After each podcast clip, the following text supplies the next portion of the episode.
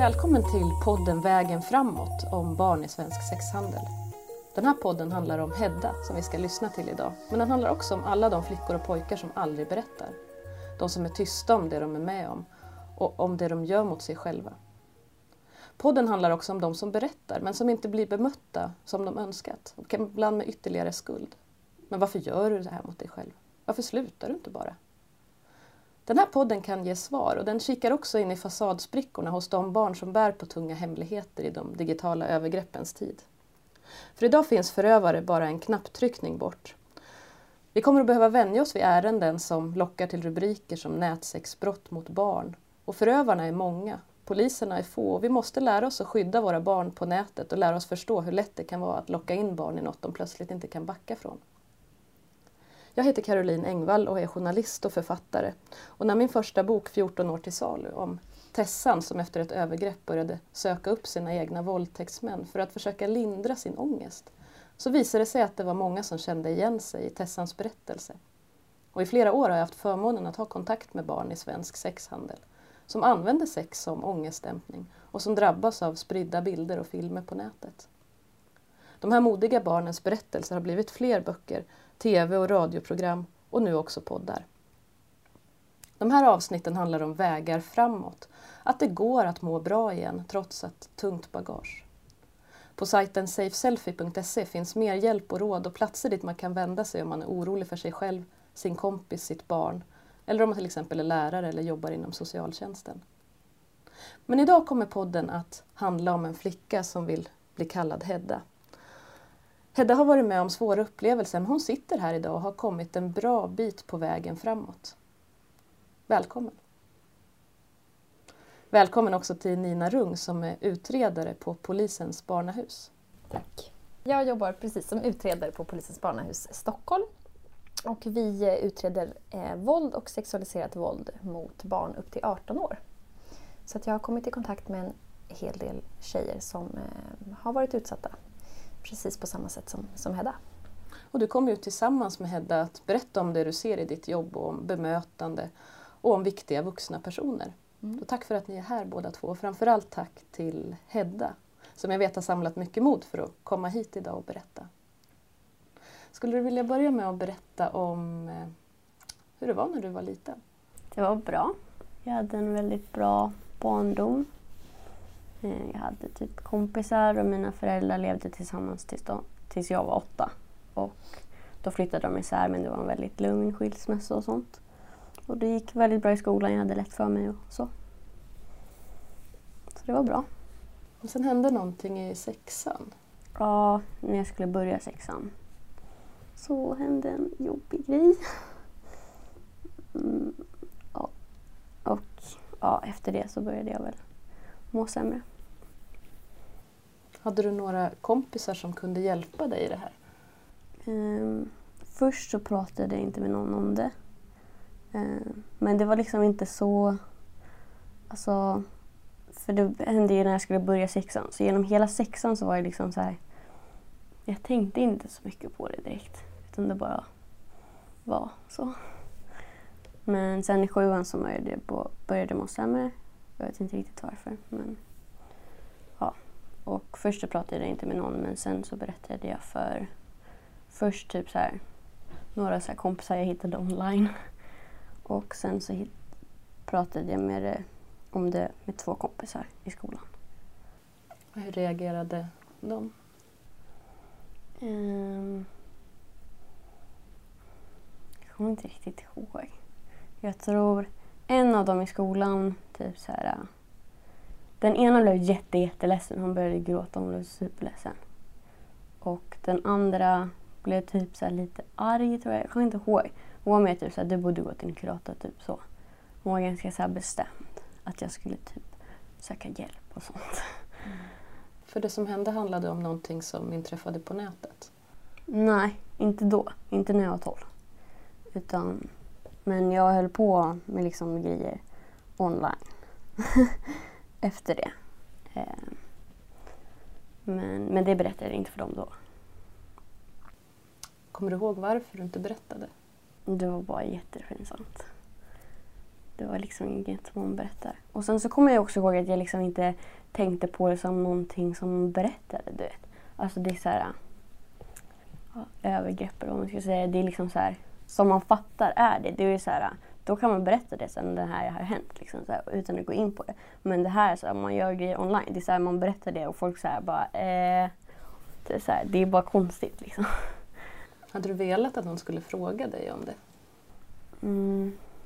Alltså det var samma sak med det. Jag tänkte inte direkt på det då. Utan det var bara någonting jag gjorde och som jag tror nu att, gjorde att jag mådde mycket sämre. Men det var inget jag tänkte på då. Utan jag, alltså jag tyckte inte om att jag gjorde det. Men jag tänkte inte liksom på det på, på, alltså objektivt eller vad man ska säga. Då när du berättade att du började må sämre, tror du att du förändrades på något sätt? När jag berättade om det? Eller när, menar du när jag började må sämre? Mm. Hade någon kunnat märka att du mådde dåligt? Ja, eh, det var några som märkte det. Mm, det var i sjuan och då, alltså det svåra var att jag började på en ny skola då så det var inte så jättetydligt för liksom, lärarna att jag, att jag började må sämre då. Eh, men de märkte det till slut. Och, alltså, det var många i skolan som märkte och sa liksom så här, är du ledsen? Och typ, så är det något som har hänt? Och sen till slut så frågade läraren också. Jag kommer ihåg ett utvecklingssamtal i sjuan så var det en lärare som sa till min mamma, för med mina föräldrar var jag alltid så här glad och liksom så här, så de inte skulle märka något. Men då kommer jag ihåg att läraren sa till min mamma att jag aldrig sett din dotter så här glad som jag var på utvecklingssamtalet just för att då, behövde, då var mina föräldrar med så då behövde jag vara glad. Liksom. Så de märkte ju. Eh, jag var liksom väldigt tillbakadragen och ledsen och så. Den här läraren som sa att hon aldrig sett dig så glad. Um, kändes det som att hon hade kunnat göra någonting för dig? Uh, jag vet inte. Det var andra lärare, eller det var en annan lärare specifikt. Men han frågade väldigt mycket. Den läraren, hon frågade inte. Um, men det var ju någon annan som gjorde det. Så. Hade du svarat tror du om någon hade frågat? Alltså den lärare som frågade mig då, han, då svarade jag inte. Men det som var bra som han gjorde var att han inte slutade fråga. Så han frågade en gång, sen frågade han en gång till. Så han märkte att jag inte mådde bra. Så även när jag sa att så här, nej men det är lugnt, så fortsatte han ändå fråga. Och det var väldigt bra. Mm. Nina Rung, du möter ju många av barnen som eh, har varit tysta väldigt länge om det de har varit med om. Just det här med frågan och att få den här frågan om och om igen, hur viktigt är det? Ehm, jag tror att det är oerhört viktigt att någon vuxen eh, ser barnen oavsett om det är liksom en, eh, en lärare eller en förälder eller någon och att man verkligen inte ger upp. Om man har den där känslan som den där läraren uppenbarligen hade fast du svarade att, att det inte var något. Eh, att faktiskt fortsätta då och kanske också erbjuda hjälp. Säga så här, om inte du vill prata med mig, så här finns det ett nummer. Alltså att man också leder det vidare. Eh, för det kan ju vara svårt för för barn och ungdomar själva. Att dels här, ta reda på vart ska de vända sig, ska de ens vända sig? Eh, som du sa själv, det här kanske inte är någonting som man ens... Varför skulle du prata om det, liksom, det du gjorde på nätet och sådär. Men om någon hade kanske kunnat ge dig så här, om det är något du har problem att prata med mig om så vänd dig hit. Så tror jag att det hade kanske kunnat hjälpa dig och andra eh, till att faktiskt ta den, den hjälpen. Upplever du att det är vanligt, precis som Hedda berättar, att man eh, försöker hålla det inom sig själv? Ja men verkligen, framförallt det som händer på nätet. Ehm, ja, men dels för att det är, precis som du säger, att det är ehm, liksom skämmigt. Ehm, och att det också är någonting som så här, den personen går ju själv in på nätet.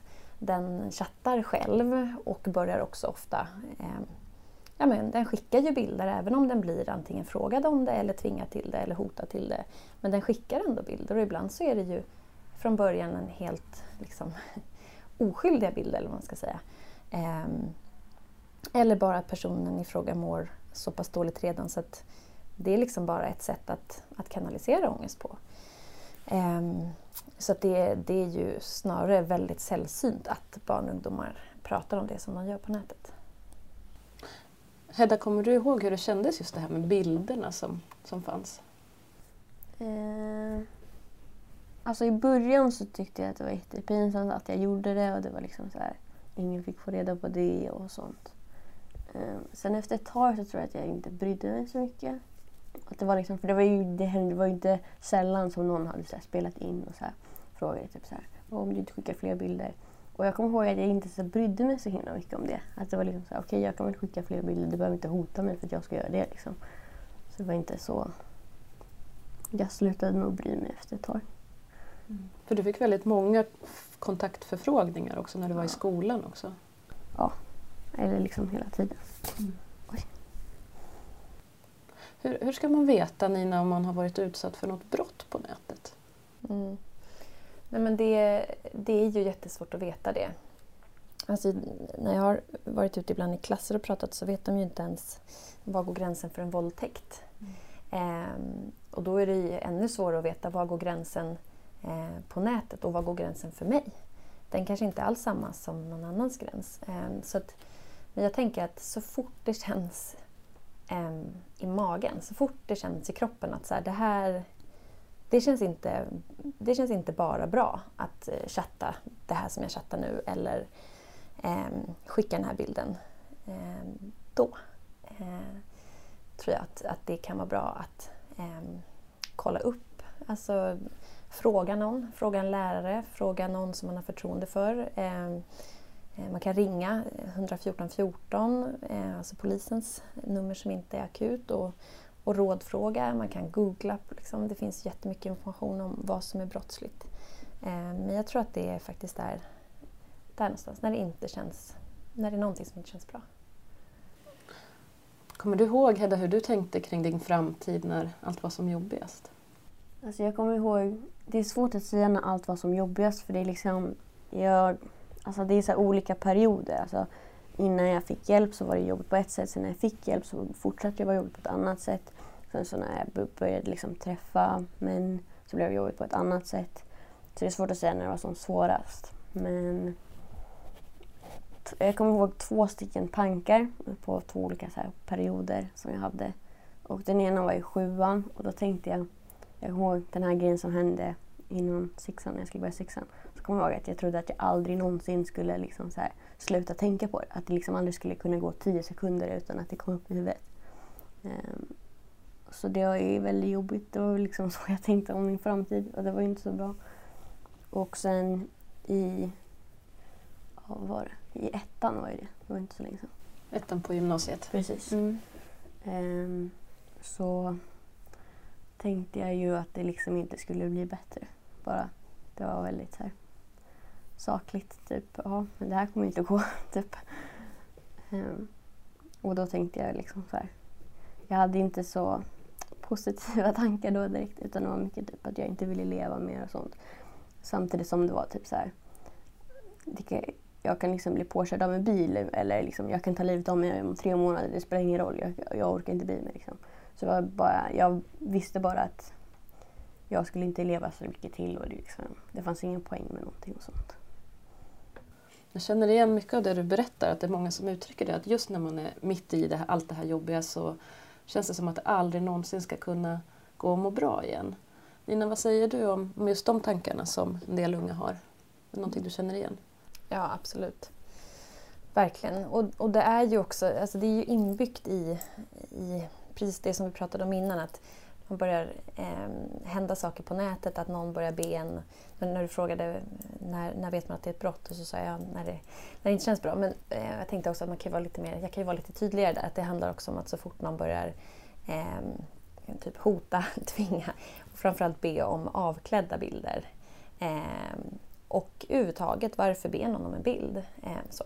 Att det är då man kan börja eh, tänka varning, liksom, att, att det faktiskt är, skulle kunna vara ett brott. Ehm, men det är ju oerhört vanligt att de tankarna kommer. Dels eh, så är det brott som, som, eh, där det ligger jättemycket skam bakom ehm, och skuld själv. Att det kanske man själv tycker att man har satt sig i en sits som, som man faktiskt inte kan ta sig ur. Jag kan inte berätta det här för någon för att det är så fruktansvärt skämmigt och jobbigt.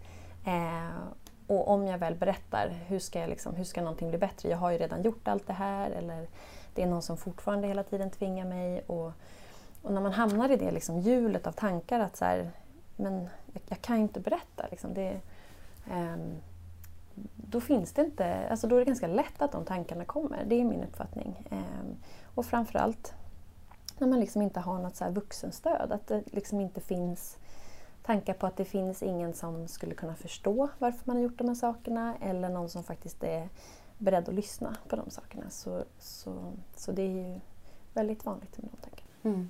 Och det kommer vi att komma fram till i de här poddavsnitten att det faktiskt finns väldigt många bra vuxna som är beredda att lyssna och ta emot en historia. Mm. Men Hedda, du säger att du också skämdes väldigt mycket efteråt. Och det som från början handlade om bekräftelse, att det sen slog över och blev mer destruktivt men när det handlade om bilderna på nätet. Kommer du ihåg hur du kände där? Mm. Ja, alltså först... Jag vet inte riktigt när... Eller det var väl i sjuan som det blev mer destruktivt. Och det var väl liksom, innan så tror jag att folk, alltså jag tror att jag trodde att typ så här, folk brydde sig och sånt. Vilket jag sen insåg att de inte gjorde. Du berättade om det du hade varit med om för Precis. personer på nätet. Och ja, jag, ja, det var lite dumt. men ja, först så tänkte jag att de brydde sig och sånt men det var ju väldigt mycket typ att de tände på det och sånt. Vilket jag fattade sen. Men Um, och då blev väl det också en destruktiv grej. Att jag kunde berätta det för att jag visste att folk skulle så här, tända på det och det var liksom ingenting mer med det. Typ. Men sen öppnade du ju faktiskt dig och berättade för din musiklärare. Um, ja, det var ju liksom ett år efter han frågade. Men det var också väldigt bra alltså att han frågade flera gånger för det gjorde ju att även om jag inte berättade någonting då så ett år senare när jag kände mig redo för att berätta så visste jag att han kunde liksom att han fanns där och jag hade fått förtroende för honom. Och jag visste att han var villig att lyssna. Mm. Um, så då berättade jag ju för honom. Och hur kunde han hjälpa dig då? Um, han slussade vidare mig till skolkuratorn som sen slussade vidare mig till ungdomsmottagningen som sen slussade vidare mig till BUP. Så det gick en liten omgång där. Mm. Hur kändes det för dig, den processen?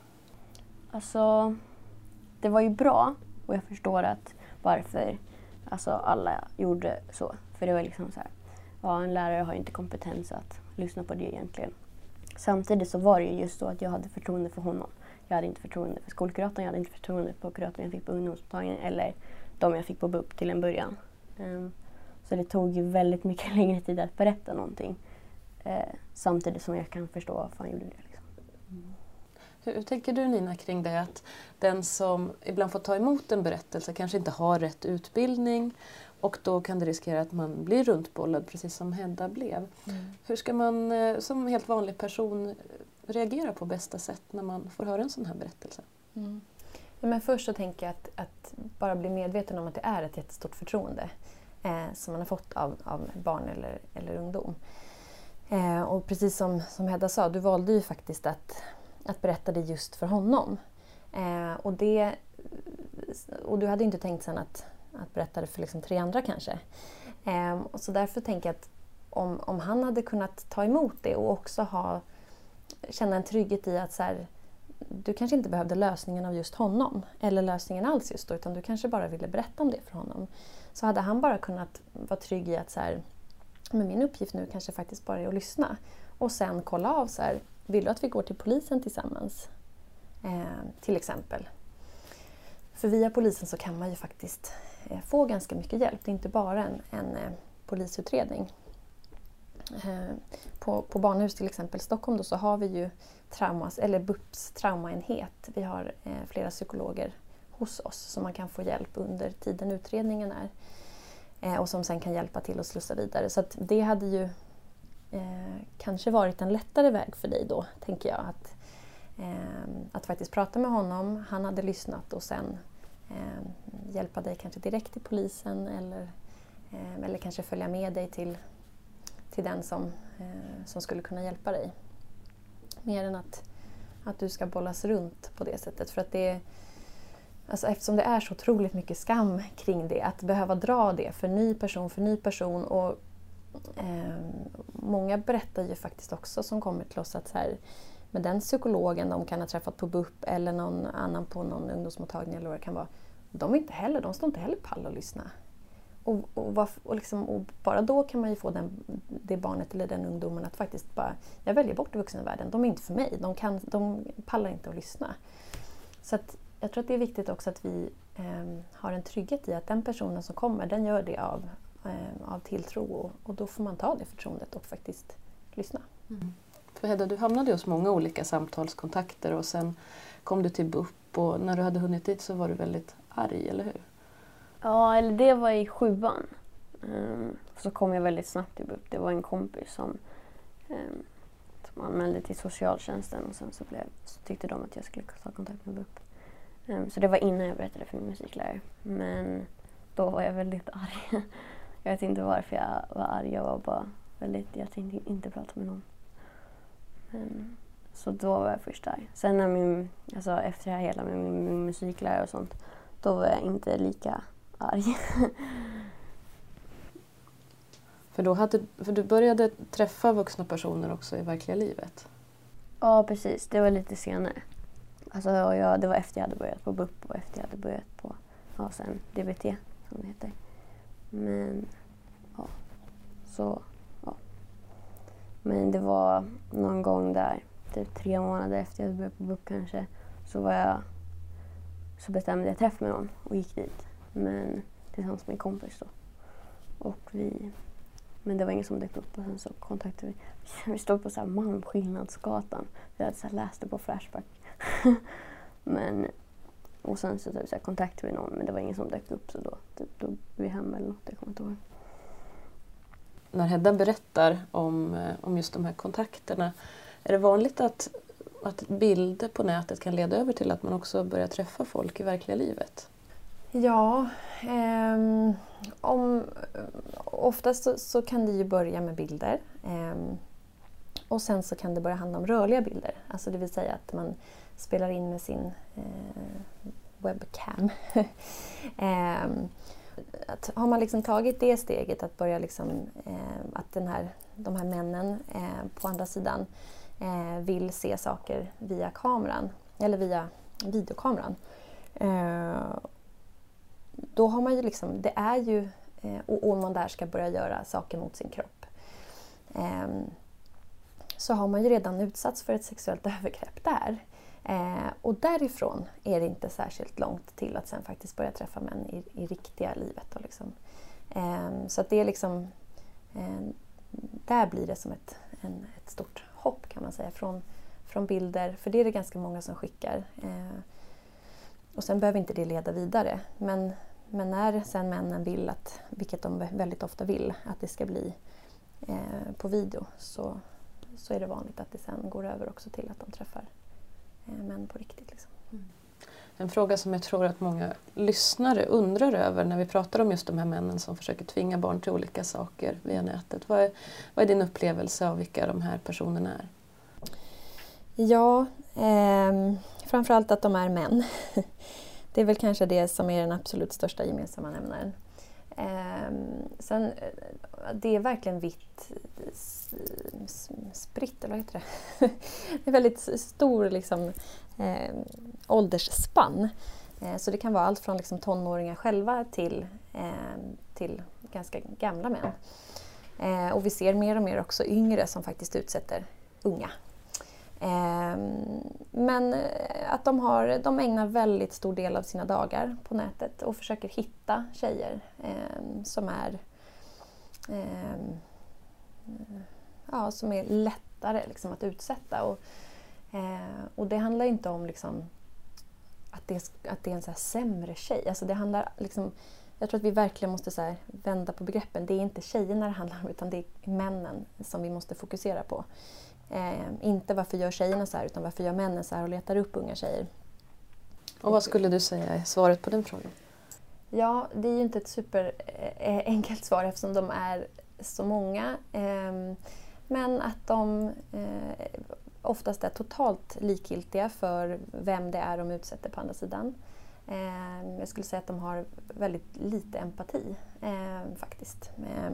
Antingen svårt att överhuvudtaget känna empati eller så har de eh, själva varit utsatta för saker som gör att de faktiskt är empatistörda. Liksom. Eh, och det tror jag ändå är, är utmärkande för att de eh, kan gå väldigt hårt åt eh, i både hot och, och tvång för att få det de, det de vill ha för sin egen sexuella njutnings skull. Så att de sätter, eh, sätter den, eh, sin egen sexuella njutning eh, värderar dem så otroligt mycket högre än, än någon annans. så att säga. Eftersom det bara går ut på att, eh, eh, bara går ut på att, att de ska, eh, ska få utlösning. typ. ja. Hedda, hur tänker du idag kring dem som du träffade på nätet och i verkliga livet? Svårt. Ehm, Det är väl blandade känslor. Alltså vissa personer kan jag sakna. Så det var inte bara så att de var... Eller det var aldrig så att det bara var så här elaka, taskiga gubbar typ. Utan ja, nästan alla var snälla, verkade bry sig. Ville liksom prata om min dag och ville lyssna på mig och sånt. Mm. Och bara liksom befann sig på min nivå och bara mötte mig där jag var. Och det är ju, de gjorde väl det för att det gynnade dem liksom. Men ja, det är ju svårt i vardagen annars att hitta sådana människor. Så ja, alltså samtidigt som jag liksom tänker att det kanske, det, det var väl ganska fel. så är det ju fortfarande liksom, de var också schyssta. Det fyllde ändå en funktion hos dig. Precis. Men sen hamnade du eh, hos polisen. Ja. Hur gammal var du då? Ehm, Ja, när jag träffade Nina så var jag 16. Och då hade Nina ett par nallebjörnsskor på sig. Ja. Vad var det som gjorde just med de där skorna att du fattade tycke för Nina? Jag tycker väldigt mycket om nallebjörnar och gosedjur och så. Så jag tyckte väldigt mycket om de skorna. Nina, du är ju en väldigt omtyckt person och har hjälpt många barn att berätta sin historia. Hur tänker du just kring det här med bemötande och hur du får till exempel Hedda att känna sånt förtroende för dig? Eh, ja, men för det första så är jag ju supertacksam för det. Eh, det är liksom verkligen ett privilegium att få, eh, att få det förtroendet. Att, att Hedda och, och andra barn och ungdomar faktiskt väljer att prata med mig. Ehm, men jag, jag tänker ganska mycket kring bemötande faktiskt. Ehm, och det tror jag att vi behöver bli så mycket bättre på. Ehm, alla som träffar barn och unga. Men framförallt kanske hos polis och socialtjänst. Nu jobbar jag ju på polisen så jag kan ju prata utifrån min egen myndighet. Och jag tänker att eh, jag tänker ganska mycket så här, vem skulle jag vilja prata med? Om jag kommer in i ett rum där det sitter 20 poliser så vet jag precis vem jag skulle vilja prata med. Eh, den som ehm, den som ser lite härlig ut. den som eh, verkar avslappnad och, och trygg. Ehm, jag var på en, en utbildning för några månader sedan och liksom det räcker med att jag kommer in i rummet så jag sa men henne skulle jag prata med. Ehm, och de andra skulle jag inte göra med för de är för olik mig. Så det, det tänker jag mycket kring. Så här, vad, vad har jag på mig? Nu var ju det väldigt lyckosamt att du gillade mina nallebjörnskor. Men, ehm, ja, men vad har jag på mig när jag möter någon, någon som har eh, varit utsatt? Kan jag ha någonting på mig som direkt signal, signalerar att, ehm, att jag kanske sticker ut från andra vanliga poliser så har jag gärna det. Ehm, Vad skulle det kunna vara? Ja, men det kan vara till exempel nallebjörnsskor eller skor med vingar eller eh, så här paljettbyxor och kjolar. Jag tycker ju att det är snyggt. Jag gillar ju verkligen den typen av kläder så att det är inte som att jag så har en garderob eh, som jag har när jag träffar utsatta utan det är verkligen det är mina favoritkläder. Och här idag när vi sitter och spelar in den här podden så har ju du en keps på dig. Jag säger att det är för en dålig hårdag men annars har ju du en otroligt cool frisyr som ofta står rakt upp. Du har rött läppstift och eh, tatueringar och snygga smycken på dig. Så eh, jag skulle inte säga att du ser ut som en typisk polis. Nej, och det, är ju, det tar jag som en komplimang, så tack. Ehm, för att det, det är inte min målsättning och jag tror att det gynnar ehm, mötet. Liksom. Och det, jag har verkligen tänkt så mycket på det. Att så här, vi har, ja, men som när jag träffade dig Hedda eller, eller andra så är det så här, men vad har vi på oss? Någon minut och sen ska du berätta om saker som kan ha varit typ det värsta du har varit med om i ditt liv. Ehm, dels så här, vilken grej att få det förtroendet men också att ehm, att jag faktiskt behöver anstränga mig för att, för att du ska vilja det eller för att vi i alla fall ska ha en större möjlighet att, att nå liksom ett, ett öppet samtal. För det gynnar ju ingen om, om jag inte kan göra det, om jag inte kan signalera att så här, men, jag kanske har någonting som fångar ditt intresse som gör att så här, ja, men okej, jag kan berätta för henne, det verkar, det verkar lugnt. Liksom. Och om man lägger bort just det yttre, hur man Mm. kan hjälpa en berättelse, Mm. hur kan just det man säger få en ung person att känna mer förtroende? Så nu pratar jag mycket om det yttre och det är för att jag, jag vill faktiskt verkligen betona det. Ehm, och jag tar upp det då och då inom så här, polisen och så typ fnyser man lite åt det och tycker så här, ja men det funkar ju, vi kan ju ha jeans som tröja. Och jag säger absolut, det kan ni. Men jag tror inte det ökar eh, chanserna för er att få eh, ett förtroende så snabbt. Vi har ju liksom, vi har ingen möjlighet att träffa eh, personer som varit utsatta i liksom flera timmar innan vi kan börja ett förhör. Ehm, men hur man kan prata, ja, det tror jag är så himla individuellt. Ehm, så om det sättet jag pratar på funkar eh, för dig kanske Edda eller för andra, det, det tror jag är svårare. Liksom. Alltså, antingen så tror jag man har en personlighet som faktiskt funkar ehm, när man ska prata med, med barn och unga och andra utsatta liksom, generellt. Eh, eller så har man inte det. Alltså, det är en så här personkemi tror jag också. Alltså, jag, det är inte många jag skulle vilja berätta för. Eh, om jag hade varit utsatt för, för sexuella övergrepp eller, eller eh, övergrepp på nätet. Eh, så att, ja, det, det är svårt att säga hur, hur man skulle kunna vara men åtminstone visa på att så här, jag kan ta din historia. Eh, att inte stressa på, att, att låta det ta tid, att eh, se till att, att du då Hedda känner dig så trygg du kan i den miljön. Kolla av, liksom, vill du vill du ta paus eller vill du prata mer? Eller gillar du ditt målsägandebiträde eller inte? Det kan vara en sån sak till exempel, att man ser till att, att det jag kan påverka, det påverkar jag helt enkelt. Ehm, så. Kommer du ihåg Hedda hur du upplevde just förhören? Ehm, nej. Ehm, det var nog... Alltså... Pinsamt. alltså... Det är så pinsamt att förklara med ord. om Man ska säga så. Man vet inte vilka ord man ska använda, man vet inte hur man ska förklara, man vet inte vad man ska säga. Det är väldigt liksom... Det är lite så här, man vill inte ta i det. tror jag är jättevanligt, just det du beskriver, att man vet inte vad man ska använda för ord. Nina, hur kan man tänka där om man var i Heddas situation till exempel? Ehm, ja men det är ju supersvårt. Och, och framförallt, alltså, man får inte jättebra stöd från oss som förhörsledare. Eh, för att vi ska ju inte liksom lägga så mycket värderingar i det som, som, som ni säger till oss. Så. Eh, och därför så kan det ibland vara så här att ja, men då sitter jag tyst och väntar.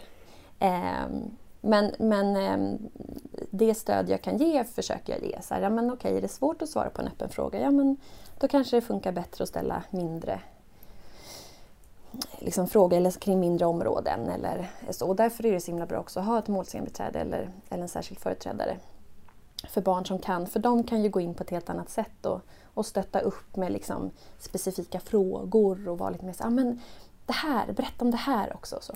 Som, som inte riktigt vi kan göra. Ehm, men ehm, ja, att, att vara så närvarande eh, det går och försöka ta in det som, som den unga säger. Liksom. Det är väl... Ja. Men Hedda, fanns det någon vuxen som, som gjorde något bra, som kändes rätt för dig? Nina gjorde det. Ehm, och det var flera sätt som gjorde att det kändes bra. Hon var på min sida hela tiden. Det märktes att liksom hon lyssnade på mig och ja, tog till sig vad det jag sa. Och hon kände sig väldigt trygg. Och jag tror det som så här fick henne att kännas trygg var att hon hade en bra balans mellan att hon liksom så här brydde sig om det jag sa och typ så här tog det på allvar men också var liksom kunde så här skämta lite och var ändå så här stabil och inte typ så började grina eller någonting. så det var så bra balans mellan det och det fick henne att så kännas trygg för mig. Och också det här med att så här, ja dels att det är väldigt så engagerad, eller det verkar alltid väldigt så engagerad. Liksom, inte som att, och, alltså, och att du hade så mycket kunskap om det. Så här, du visste vad det var jag pratade om och det var inte så här som att du bara va? Vadå? Typ. Utan du, du visste vad jag pratade om och du verkade engagerad i det jag pratade om. och du såg människan som en person. Alltså så här, ibland känns det som att vissa bara ser en som så här, ah, okej hit kommer du, så här, jag har haft 43 stycken andra som har kommit hit. Liksom. Men det kändes som att du såg mig som en person och inte bara en av alla andra. Liksom. Så det kändes väldigt bra. Det tycker jag var viktigt, det fick mig att känna förtroende. Och just Tack, också jag blir alldeles rörd. välförtjänt beröm Nina. Just det här Hedda också att, att skapa tid och för, Mm. för just att få ett förtroende. Hur viktigt var det för dig? Ja, det är också väldigt viktigt. Att, alltså, för alltså, jag tänker, det här med sexualitet är ju ett väldigt känsligt ämne. Alltså ingen vill ju prata om sex. speciellt, och då liksom är det ju ännu värre när man ska prata om så här sexuella övergrepp eller liksom så här någonting som man själv har tagit initiativ till på internet eller sådana grejer. Um, och då behöver nog vuxna skapa tid för att kunna få det förtroendet för att alltså barnet eller ungdomen ska våga berätta det. För det tar tid. Mm. Var det någon speciell situation som kändes extra bra för dig? För ibland kan det ju vara ett tips att man kanske inte sitter mitt emot varandra och pratar utan man kanske kan ta en promenad om man har möjlighet till det. Eller man kanske kan få till ett samtal vid frukostbordet eller när man meckar med cykeln tillsammans. Kanske då man är förälder framför allt. Att man inte behöver se varandra i ögonen. Hur, hur tänker du kring det Nina, just att få till just det här bra samtalet?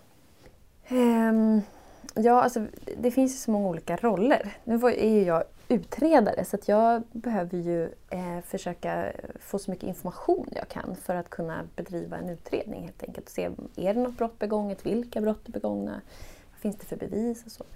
Eh, så att jag är ju lite mer... Ehm, eh, jag har inte lika stora möjligheter till vilka typer av samtal som helst. Men jag, eh, jag tänker att det är en jättebra idé att så här, men fråga. Man kan liksom aldrig fråga fel, tänker jag. Att så här, även om någon fråga landar så här, oj det kanske inte var så himla bra, men då har du i alla fall visat att du försöker och du vill. Så jag tänker att man kan fråga barnet eller ungdomen att så här, hur vill du göra? Det kanske är jobbigt att sitta mitt emot och titta varandra i ögonen. Det kanske inte är för alla. Ehm, och fråga då, så här, hur vill du ha det? Och ge kanske förslag. Så som du säger, så här, ska, vi, ska vi prata och, och, och gå samtidigt? Eller ska vi ta en bio och prata lite efteråt? Eller vad det kan vara. Och, och, Man kanske kan ha möjlighet att skriva till varandra. Verkligen. Och jag, jag tror att så här, vi behöver verkligen fråga mer. Ehm, så. Och, och inte vara så rädda för vad, vad som kan komma. Liksom. Det, ehm, det allra mesta kan, kan vi verkligen hantera om vi bara vet att det, det kanske bara är att lyssna. Så.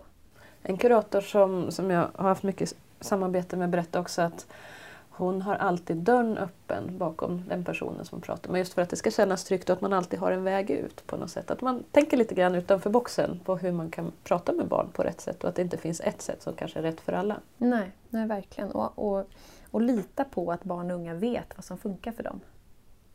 Och ibland kan det kännas frustrerande också som hjälpperson Eh, när man försöker hjälpa någon som kanske har använt sex för att skada sig själv. Att när man väl börjar prata om det och det kanske blir en rättsprocess, då börjar ju ångesten komma och att man kanske skadar sig ännu mer. Och det här kan kännas frustrerande när man bara försöker hjälpa till men att det bara blir värre. Eh, för du Hedda berättade ju också om en ilska som du kände och att du bråkade med, med vuxna och att det här ju förstås var en signal på att någonting var fel. Men hur tycker du Nina att man kan göra för att just hantera det här som kan kännas frustrerande som vuxen när man bara försöker hjälpa? Ja men återigen, så här, benämn det som händer. Oj, nu verkar du vara jättearg. Berätta om det. Vad är det som händer just nu? Eh, och det kan man göra från att barnen är väldigt små. Eh, eller eh, låta dem skrika, låta dem göra de där sakerna för det kommer inte hända något. Ehm, och, och då menar jag så, det kommer inte bli... Liksom, jorden rämnar inte eh, för att någon skriker eller sparkar. Sen kanske man behöver skydda sig själv. Så man kanske måste hålla om ett barn som, som, liksom, som för att den riskerar att göra illa sig själv eller, eller någon annan. Ehm, men låt den liksom göra de uttrycken den behöver. För ehm, jag, jag tror verkligen på att vi ska uttrycka känslor, precis som du berättade om hur det skulle vara med ditt barn. kände jag så här, gud kan du bara bli mamma?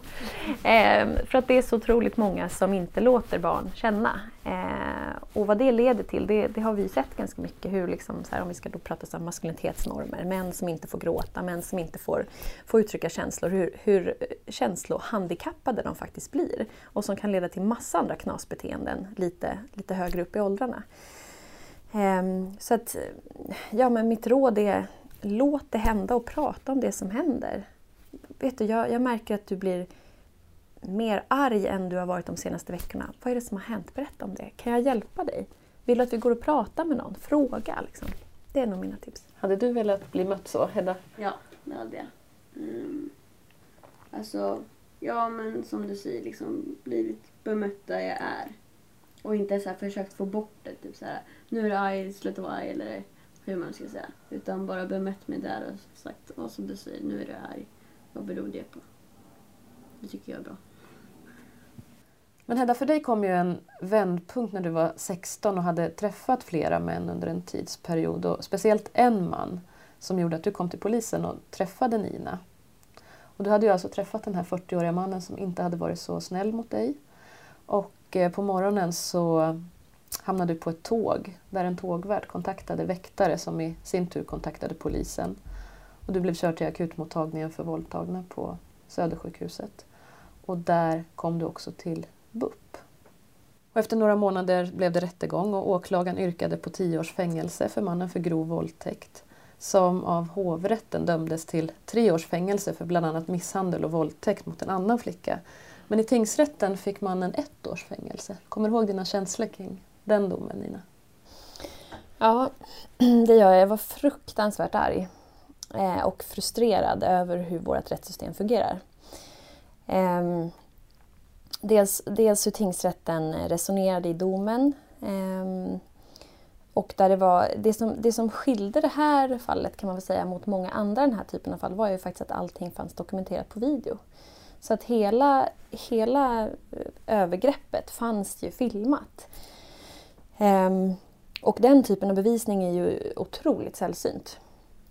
Så att vi tänkte ju att men det här kommer inte vara eh, några problem. Här, här ser man tydligt eh, vad det är som sker och att det var en, en otroligt stor mängd våld som användes mot, mot Hedda eh, i samband med, med sex. Då. Och det som var så fruktansvärt frustrerande var ju eh, att man överhuvudtaget inte dömde för våldtäkt till att börja med. Eh, även fast åklagaren då eh, ville få det till grov våldtäkt. Eh, och det ändrade man i, i, dom, eller i hovrätten då så blev det misshandel och det är ju liksom en konst tycker jag i den eh, domen att få till att det handlade om en misshandel. Då har man liksom plockat bort våldet ur våldtäkten Ehm, och sagt att nej men det här är åtminstone ehm, så pass mycket våld så att det, det är en misshandel. Ehm, och för mig är det så här, det är ett konststycke tycker jag, att lyckas med det. För att det är ju, eh, för att det ska bli en våldtäkt så ett av rekvisiten är ju att det ska handla om, om våld.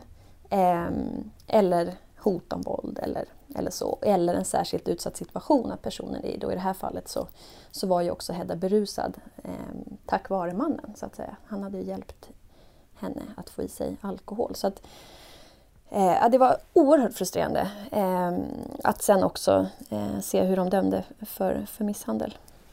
Eh, och sen så köp av sexuell handling av barn var det ju det han dömdes för också och barnpornografibrott. Hedda, kommer du ihåg hur du upplevde den här rättegången? Um, ja, rättegången var väl också som förhören hos polisen var pinsam liksom. Och då var jag så här, ja jag skulle ha sagt det här och det här och det här och ja, jobbigt. Um, jobbigt att lyssna på allt också, fast jag ville ändå göra det. Mm. Och sen domen. Vad skit. um, och jag blev väldigt, väldigt, väldigt ledsen när jag fick domen. För det var liksom... Ja, jag blev väl mest förvånad. Och det var liksom förvåning och ledsenhet och ilska och allting på samma gång. Mm. Och det höll i sig väldigt länge. Det var inte så att jag blev det och sen gick det över fem minuter senare. Utan det höll i sig liksom i månader. Jag kan fortfarande när jag tänker på det bli jätte, jätte, jättearg. Eller när, när jag läser om liknande domar blir liksom så, här, så arg att jag typ så här, kan kasta saker i väggen. Alltså jag blir så himla arg och ledsen. Så, ja. Och jag tänker att det också handlar om, så här, återigen så visar det på eh, det som jag har försökt att liksom jobba för, att domstolen faktiskt måste få utbildning. De har alltså inte en poängs eller en dagsutbildning kring hur utsatta reagerar efter ett övergrepp eller sex som självskada. Och det, det, det tog man ju fasta väldigt mycket på i den här domen, att man tittade på så här, ja men Hedda hade ju i chatten sagt att de här, de här sakerna var okej. Okay. då är det så här, ja okej, okay, ja det hade hon. Eh, för det kunde vi se svart på vitt i chatten. Men då har vi att göra med en 16-årig tjej som har ett, ett tydligt självskadebeteende. Eh, och så har vi att göra med en, en välfungerande 40-årig man. Var ligger ansvaret? Då, för att Hedda var ju 16. Hon är ett barn. Det är man under 18 år. Eh, så det, det blev så tydligt också i hur, hur resonemangen gick i de här domarna att, att vi måste verkligen få till en nationell utbildning eh, för, för domare och för rättsväsendet i stort. Jättebra. Samtidigt Hedda var ju också den här händelsen en inkörsport till att du skulle få hjälp. Kan du berätta lite om den hjälpen? Ja, eh, alltså BUP och socialtjänsten hade varit medvetna om att jag hade den här problematiken, eller vad man ska säga, tidigare.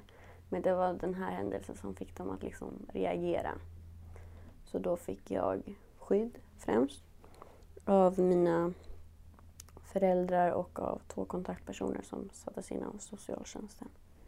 Ehm, och det fick jag väl ganska snabbt. Så de var med mig i skolan och på luncherna och de såg till att jag kom hem och jag fick inte aldrig vara ensam utan jag fick följa med och handla, följa med till gymmet och så vidare. Ehm, så det var liksom skydd dygnet runt. Som ett behandlingshem fast liksom på hjul eller vad man ska säga. Och hur kändes det för dig? Um, jag tyckte att det kändes bra. Alltså det var ju lite behandlingshem kom ju på tal då. Och jag tänkte typ nej, jag vill inte sitta på något hem. Och mina föräldrar ville inte heller det. De var väldigt så här, vi, men vi kan göra allting. Vi måste bara ha lite hjälp för att vi måste ju ha jobb. De kan ju inte skydda mig hela tiden för de måste gå till jobbet och sånt. Så de kunde, jag tror de hade vab på så 80 procent var. Eh, eller alltså de var, hade vab på 20 procent så de jobbade 80 procent. Eh, och sen hade jag de här kontaktpersonerna. Och det gjorde ju att jag kunde bo hemma, jag kunde fortsätta gå i skolan och jag kunde, det kunde ändå vara ganska vanligt även om jag fick det här skyddet. Och sen så var det ju också jätte, jättejobbigt. Alltså det är inte, ingen 16-åring vill umgås så konstant med sina föräldrar och aldrig någonsin få vara ensam. Det är ju inte så här jättekul grej. Men det var ändå så här, jag förstod att det behövde vara så och utifrån förutsättningarna så kändes det ändå som en bra lösning. För då blev det en ganska tvärt avkopning av dina kontakter också som du hade. Du kunde helt enkelt inte bli kontaktad eller få de här kontakterna. Nej. Um, det var ju också, de satte in en massa grejer på min mobil. Så jag kunde inte, alltså de visste eh, Alltså när jag skickade ett sms så kunde de se vem jag skickade ett sms till. Samma sak när jag ringde någon. Och ingen kunde ringa mig utan att jag hade dem i min kontaktlista. Jag kunde inte gå in på vissa sidor på internet. Fast det var lite jobbigt att jag inte kunde gå in på vissa sidor på internet. För så fort det var så här sex på sidan, alltså det stod så här sex, så kunde jag inte gå in på det. Så det var så här Aftonbladet som hade skrivit om någon dum, det kunde jag inte gå in på. Man bara, kom igen. Hur kände du annars inför den här, de här sakerna som de hade installerat? Alltså det var ju bra, förutom allt det här att jag det var inte så mycket frihet. Men, men, och det var ju lite så svårigheter. Om jag ville ladda ner en app så behövde de godkänna det. Så rent praktiskt var det lite knepigt. Men samtidigt så var det ju bra. Alltså det var väldigt, väldigt bra att det blev ett sånt avbryt. För jag tror inte jag hade kunnat liksom ta mig ur det annars. Um, för alltså, jag tänker om man slutar med det här beteendet då blir det ju, för det har fyllt en så stor del av ens vardag, så det blir liksom väldigt tomt. Så för mig så behövde jag få ett avbryt på det och direkt liksom så börja med en massa andra saker som kunde fylla min vardag. Och jag behövde skaffa vänner och jag behövde få liksom nya arenor att skaffa vänner på. Och jag behövde få nya fritidsaktiviteter och he ha helt andra saker som kunde fylla min vardag. För annars skulle det bara, om jag skulle så försöka sluta så skulle det bara bli väldigt tomt och jag skulle inte ha något annat att göra och det skulle bara inte funka. Vad hittar du för saker att fylla din vardag med? Jag fick en hund. Det fyller ens vardag väldigt mycket kan jag säga. Ehm, och det har ju också så här, lett till så arenor eller vad man ska säga att hitta vänner på. Ehm, och sen när jag går till en fritidsgård ibland. Så där är också en sån grej. Och sen så tränar jag. Och ja, det är väl det. Jag börjat på piano igen. Jag spelade piano när jag var liten. Sen jag var, ja, sen jag föddes typ. Men sen så slutade jag med det i ungefär två år. Där vi typ så här nian och ettan. Ehm, men nu har jag börjat igen. Så det är kul. Vad händer med ångesten när den börjar bubbla upp? Vad gör du med den då? Alltså, det är också lite svårt nu för förut när jag hade de här kontakterna och sånt, det, alltså det var egentligen inte så ofta som det bubblade upp. Utan jag liksom förebyggde det med att ha de här kontakterna och självskada. Så det var inte så att jag gjorde det när jag hade ångest utan jag gjorde det för att inte få ångest överhuvudtaget.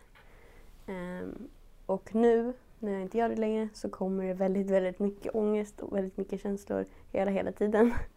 Så det är ju eh, väldigt svårt att hantera. Men det går bättre. Eh, och ja, jag har ju en kontakt på DBT och där kan jag, har man så telefonkontakt så jag kan smsa. Och Jättefint. Och sen försöker du också skaffa kontroll över ditt liv och din situation och läsa mycket och lyssna mycket på den här typen av eh, ämnen där du dyker på det. Vad ger det dig? ja, men det ger en känsla av kontroll. Ehm, och det gör att jag kan förstå det bättre. Det gjorde jag också väldigt, väldigt mycket när jag var yngre. Då liksom googlade jag konstant. Jag ville verkligen veta allting som gick att veta för att få kontroll över liksom hela situationen. Och jag har ett ganska stort kontrollbehov så det är skönt att, att kunna uppfylla det behovet genom att gå typ på seminarium, så läsa en massa studier och rapporter och ja, ha koll på allting. Nina, vad skulle du säga finns det för mer strategier man kan använda om man beskriver det som Hedda gör med den ångesten som ibland kommer? Um, ja, jag tror att det är så individuellt, alltså vad som fungerar. Liksom. Vad, eh, varför, eh, varför började man? Vad, var det för, vad fyllde det för behov? Liksom? Är det så att det finns ett, eh, vilket det ofta gör, någon form av övergrepp i, i, i, i historien, liksom i bakgrunden, ja, men då kanske det är det man behöver eh, ta itu med för att överhuvudtaget kunna sluta få den ångesten. Ehm, men annars så... Ja, alltså det är som vilken typ av ångest som helst. Man behöver, man behöver fylla det med någonting annat helt enkelt. Eller lära sig att att eh, acceptera ångesten liksom, när den kommer. Ehm, så det är inte som att så här, sex som självskada skiljer sig från andra typer av, av självskadebeteenden. Det är bara ett annat sätt. Det kan ju vara ett annat det att att skära sig eller att dricka för mycket eller använda droger eller, eller vad det kan vara, eller spelmissbruk. Liksom. Så att det handlar ju om att, att eh, få hjälp. Alltså som, som ung, liksom, det är ju svårt som det är med de så här pressen och kraven och allting som, som krävs av unga idag. Så då behöver man få hjälp med, med att, ta hand om antingen ett första övergrepp som ofta ligger till grund eller, eller den ångesten helt enkelt. Att som, som Hedda har gått i, i DBT och det finns ju andra typer av, av behandling som, som kan fungera. Men huvudsaken är att man kommer att få hjälp. Att man faktiskt att man någonstans signalerar att jag behöver hjälp. Eh, och att någon faktiskt ser en och hjälper en. Det är ju liksom, sen om det är att, att ta hand om en hund eller att det är att rida eller rita eller vad det kan vara. Liksom. Men, men eh, eh, man behöver hjälp, det går inte själv. För Hedda, du säger att den hjälp som du fick, den var bra när den väl kom, men att den kom för sent. Ja. Ehm, alltså både det här med socialtjänstens skydd. Alltså de var ju medvetna om att jag hade det här beteendet innan de agerade. Ehm, och det tycker jag att de hade kunnat göra tidigare. Och sen så var det ju också, som jag berättade tidigare, att jag bestämde träff med en kompis redan när jag gick i åttan. Det berättade jag också om ehm, för min BUP-kontakt då. Och det lades liksom ner. Att det, man pratade inte så mycket mer om det. det var liksom, jag var ju väldigt, väldigt ledsen då och jag skämdes så himla mycket för de berättade det för mina föräldrar. Och jag, var, alltså, jag bara skrek på mina föräldrar. Jag var så arg för att jag skämdes så himla himla mycket. Um, och då tror jag att det var liksom lite avskräckande. Att jag blev så himla arg och så himla ledsen. Um, så då pratade man inte mer om det. Vad hade du velat att de skulle göra då? Alltså som min lärare i sjuan gjorde, de hade kunnat fråga fler gånger.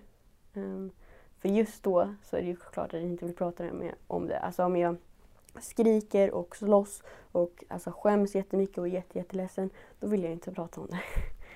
um, men ja, jag tycker att de hade kunnat fråga fler gånger. Och sen var det också lite svårt för det här blev ju också det som gjorde att jag sen blev remitterad till DBT. Så det var inte så länge jag hade den här kontakten på BUP utan sen kom jag till DBT. Och då vet jag inte, då kanske det glömdes bort för de visste inte riktigt om det. Um, så det, ja, det var lite knepigt där. För idag går du ju på gymnasiet mm. och eh, har som dröm att, att, gå ut gymnasiet och skaffa en utbildning och, och flytta hemifrån. Vad drömmer du mer om med livet? Jag vill bli professor. Mm. Men jag vet inte riktigt vad jag vill bli professor i. Bara att jag vill vara bäst på något. Häftigt, vilket bra mål. Uh -huh. Och sen vill jag nog ha en till hund. Och kanske ett barn, fast jag vill inte bo med någon. Jag vill inte ha en sån man eller fru eller något sånt. Utan i så fall vill jag bara ha barn själv. Utan någon annan inblandad som kan förstöra det. Um. Och om du får ett barn, vad skulle du lära han eller hon om livet? Jag skulle vara väldigt genusmedveten. Så att de får vara sig själva och att de inte ska så stoppas av genusnormer. Och sen så skulle jag... Jag skulle nog vara... Jag skulle se till att validera dem mycket. Alltså, typ, jag jobbade på en förskola för några år sedan, alltså som ett sommarjobb eller praktik eller vad man ska säga. Um, och då var det väldigt mycket bland så här, Eh, förskolelärarna där att man invaliderade barnen och sa typ så här, men varför gråter du för? Typ så här, ryck upp dig och sådana grejer. Um, och det skulle jag se till att inte göra, för det tror jag är väldigt viktigt. Um, och se till att det alltid finns där. Um, och också berätta om så här, vad som kan hända på internet. Fast utan att sätta för mycket regler. För jag tänker, alltså mina föräldrar satte ju en massa regler för mig. Och det blev bara det typ att jag tänkte typ så här, när någonting väl hände, då var det så här, men jag fick ju inte göra det här. Um, och då är det ju ännu mer skam över att berätta om det eftersom att det, jag har precis gjort någonting som jag inte får. Så jag skulle liksom vara noga med att berätta vad som kan hända på internet, konsekvenserna av det och att jag finns här men utan att sätta så mycket förbud för mitt barn. Bara säga att andra gör fel. Liksom, så andra kan göra fel och då är det bra om du berättar det för mig. Men utan att typ, sätta förbud på det barnet. Liksom.